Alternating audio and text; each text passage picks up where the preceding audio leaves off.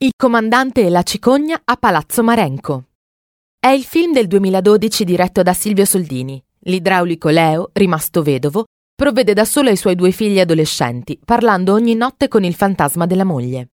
Quando la figlia Maddalena sarà coinvolta, a sua insaputa, in un video pornografico per colpa del suo ex fidanzato, Leo si rivolgerà all'avvocato Malaffano per far rimuovere il video da internet e querelare i genitori dell'ex fidanzato della figlia. Nello studio del legale, Leo incontra la squattrinata artista Diana, di cui si innamora.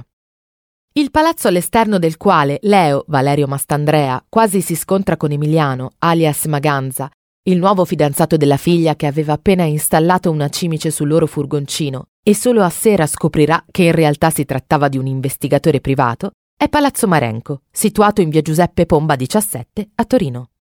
Il palazzo ha riaperto le sue porte dopo i lunghi lavori di restauro guidati dalla Soprintendenza dei Beni Architettonici, per farsi ammirare in tutto lo splendore che l'architetto Paolo Ceppi, già progettista del Circolo della Stampa di Torino, e il pittore Placido Masselo seppero infondere nella metà dell'Ottocento.